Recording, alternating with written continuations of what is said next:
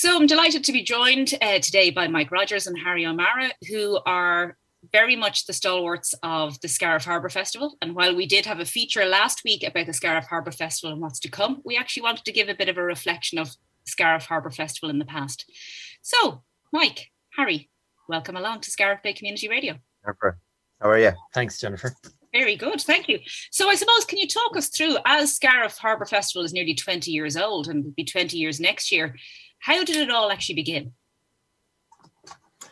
It's a good question. Uh, I suppose Jennifer, we had tried for a couple of years before that to to continue on previous festivals in Scariff, and it just didn't work out for a variety of reasons. And I suppose, luckily enough, in 2003, a group was set down together, and uh, with the help of Waterways Ireland, we formed the Scariff Harbour Festival. And Nice. funny enough, we didn't have a harbour at that time, but uh, it was under reconstruction. So I had the misfortune to be accosted by this guy walking across, going to my lunch one day. and the rest is history, as they Yeah. say. Harry was in all appointed the first. isn't that, isn't that quite common now in terms of you can never get away with with anything without somebody accosting you if you're crossing the road? No. No. and Yeah, then what's we- the we- connection with um, Waterways Ireland? Well, I suppose we, when we decided we were going to set up a festival, we needed to have a theme or what we were going to base it on.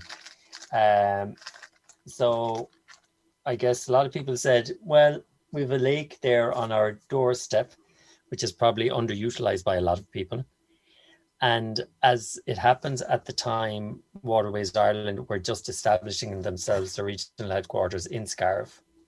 So you know they had they came to Scariff in 2003 so we decided we would approach them and asked them if they wanted to kind of uh, get involved in the festival we thought it might be a nice link to seeing as they were going to be a link to the north of Ireland through the waterways the inland waterways Mm. would they be interested involved in getting involved in the festival and we based the theme of the festival around that kind of a quite a unique link with Northern Ireland Nice. And then how is that connect? How is that developed or evolved over the years? The connection with Northern Ireland.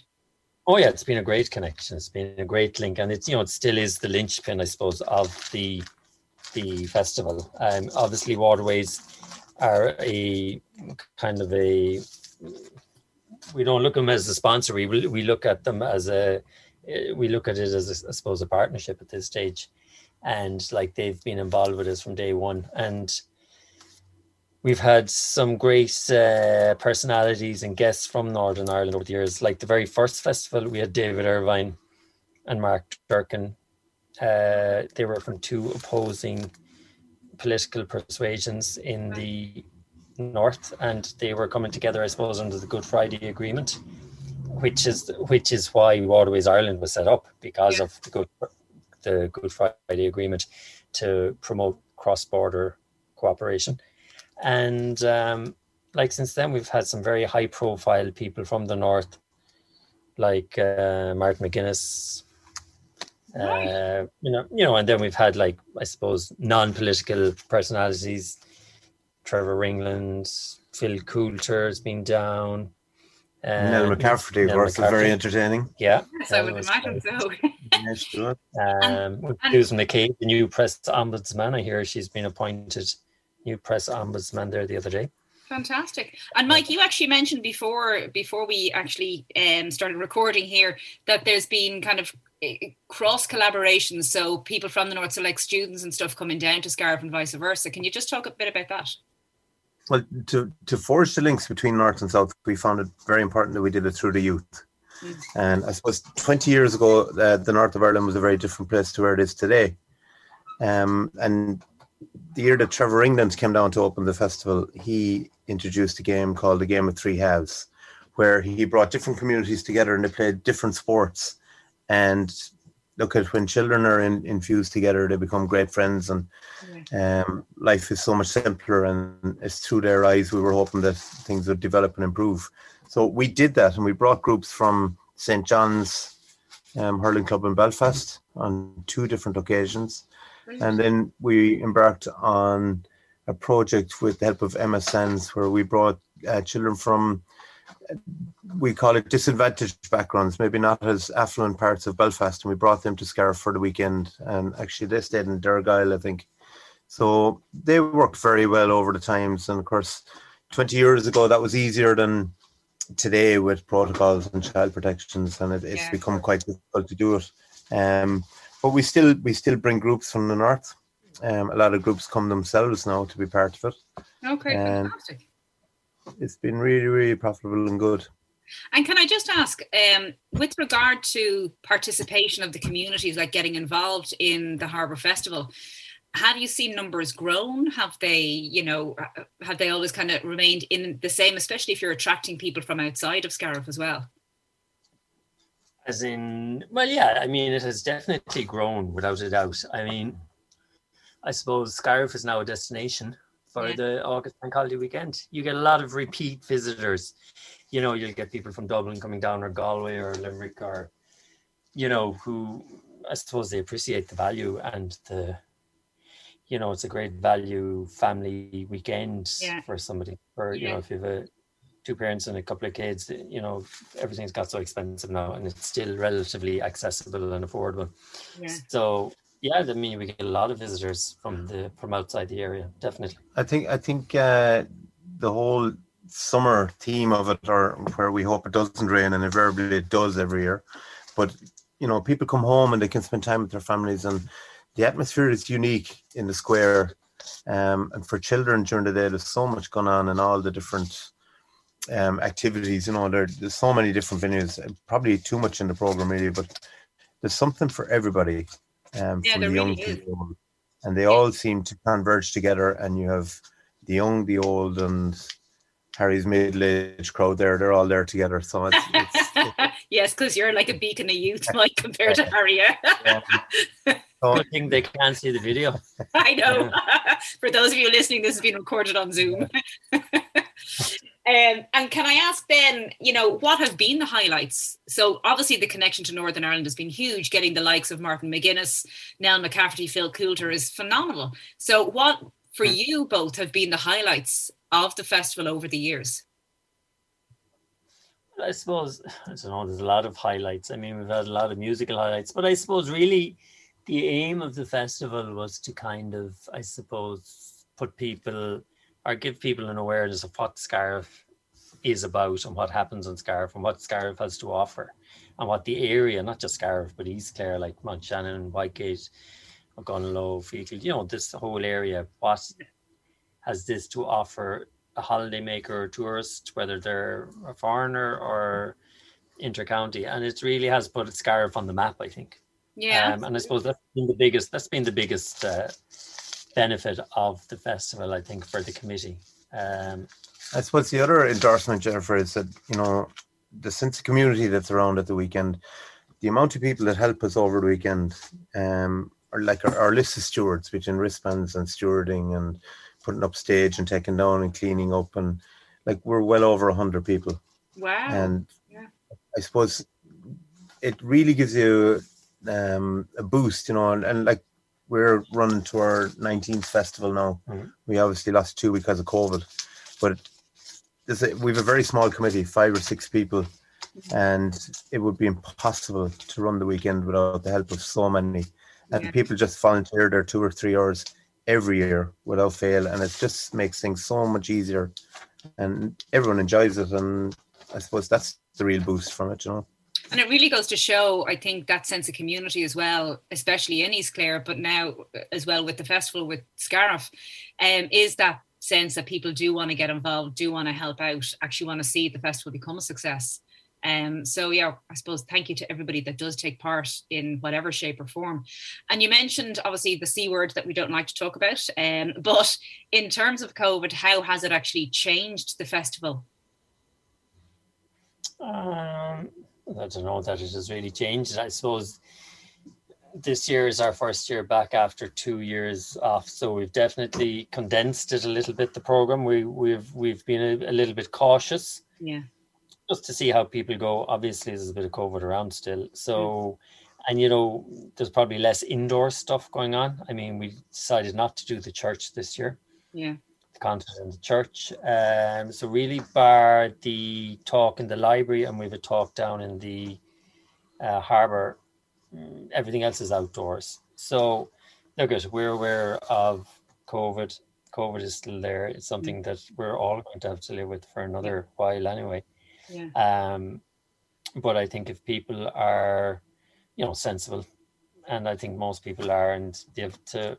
But I mean, you still have to live. You know, you can't stay cocooned and wrapped up in cotton wool. You still have to get out there and live. And I mean, I think a lot of people are going to look forward to this weekend. To be honest, you know, just to get back to some semblance of normality. Yeah. I mean, we're lucky in that the festival always has been an outdoor event.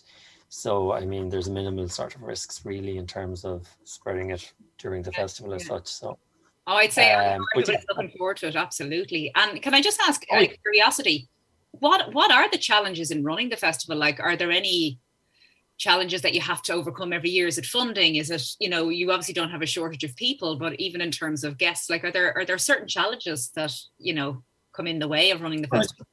Like, there- as obviously funding is a major challenge. I mean, you see, you if you come to the festival for the weekend, it'll potentially cost you five euros. So, if everybody's only paying five euros for a wristband, then somebody really has to somebody has to fund. It's an expensive program to put on, even over the three days. So the wristbands obviously are a major part of our fundraising effort, Mhm. but you're also relying on sponsorship and grant aid, and so you know there's a lot of raising of money to do. Um, but I mean, we're always adamant that we wanted to charge as little as possible to the general public. That we want the festival to be accessible to everybody. Yeah, And I mean, if you're a family with two kids or whatever, and it'll cost you 20 euros for everything for the weekend, I mean, I think that's very reasonable value. But I suppose it, pre- it presents a challenge to us to raise Mm. enough funding to cover or to keep it at that level and to make it accessible like that. So, I mean, that's obviously a challenge. And so, getting the axe probably isn't as much of a challenge. I suppose, look at, we're at it 20 years, we're experienced and we know what we're doing. I was going to Uh, say, how do you decide who to invite? Like, is it a case of who's popular at the time, or you know, people that you've always wanted to see, you know, at the festival? Like, how do you how do you kind of keep everyone happy? It's actually it's it's quite difficult, Jennifer, in that a lot of the acts that you know money dictates everything, obviously. So, like particularly now after COVID, because every band is wanted everywhere, um, it just drives prices through the roof. Mm. So a lot of these groups, you know, you you go see the Kilfenora, for example, you pay thirty euro to see them in in Glore. Yeah, you can see them at Scariff for five euros. So you can see why uh, maybe bands will opt to go to Glore rather than come to Scariff because obviously they're going to make more money on a door ticket than they will at, at an agreed price with us at five euros. Mm. So it, it does make the negotiations, uh, you know, difficult at times. But we've been very lucky with bands. You know, we we have a good rapport with agents and booking agents, and we've been lucky so far. I suppose it's trying to get the balancing act right to suit everybody yeah, is where we try to do it most. That's the big challenge. I suppose the other big challenge is just the managing of the weekend. Mm. Um, you know, while a lot of people are, are out late and, and up late, maybe there's a lot of work going on early in the morning and late at night, cleaning up and yeah. tidying up and making sure everything is clean and put back together. And, you know, there's a lot of un, unseen work in it. Yeah. Um, and again, we get a lot of help to do that, and we could do with a lot more help to do those things. But people have been very good, and that's the challenge of it, I suppose, Jen. And can I just ask, how can people get involved in helping So- out? In in the coming days, we will be approaching people for to join our stewarding list, and I suppose the the biggest one we have is our wristband sellers, where we encourage people to buy wristbands. We need people dedicated that they will give an hour to on each night to help us to sell those. Nice. Um, and who do they get in touch with? Well, they can either call into the pharmacy here or messages on um, on any of the social media platforms. Okay, Yeah. okay, great. So And then, we, we would encourage people if they could. Just we don't ask people for a day; it's for two-hour slots. That's all we ask people to do, and Fantastic. people have been very good. great. And then I suppose, what how, what do you see as the future of the festival? Sure, I don't know. I've seen like two men who aren't short of words, short of words. no, sir, I mean, you know, I suppose its popularity dictates where where the festival goes. If Yeah. the crowds keep coming and the feedback is good, And about it. yeah. people enjoy themselves, then it certainly has a future.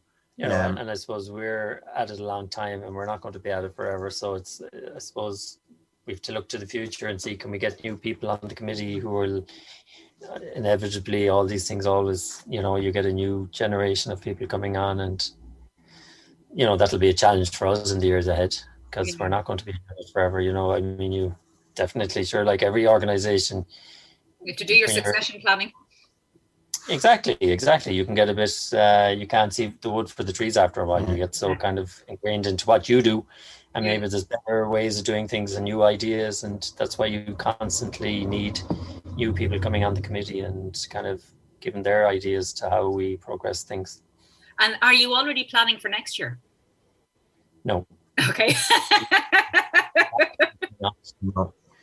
We're planning for two weeks' time. Yeah, but in, in general, with regard to that, we would do maybe a debrief in September, October. Then Okay. start And- around the mm, beginning of the year. Yeah, maybe in December, then go have a look at some things, and and then in January it really heats up then for a month or two, and then like it's pretty much full time now at the minute. So, Yeah. but you'd expect that coming up to it. Brilliant. So people But can find really- out details really- on the social media platforms. Um, and do you have a website or is it just mainly kind of Facebook? No website, just Scariff Harbour Festival.ie. Perfect. That's Yeah. great. And can I You'll just see, you'll see the brochures out now, Jen, and they're they're out and about, and you'll see them in the they're shops. and- yeah, yeah, and they're fabulous. And can I just ask, out of curiosity, who are the people that are on the committee? Well, sure, there's Mike and myself. Yeah. Mary Barrett, Karina here, Karina O'Brien, Marcus O'Neill, Sandra O'Halloran, uh, Deirdre McMahon. And is that it? and Mary B. Mary, yeah, Mary. And of course, Christina Gricewood, who was on the, the original committee 20 years ago, Wow. works works from home. she works remotely in uh, Yeah. Switzerland. In She's- Switzerland, she's Oh, okay, wow. Well, on, on behalf of, I, I suppose, everyone at Scariff Bay Community Radio, and I suppose everybody in East Clare, thank you so much to the two of you and to the wider committee, and all to the volunteers and everybody that helps year on year uh, for making the festival such a success.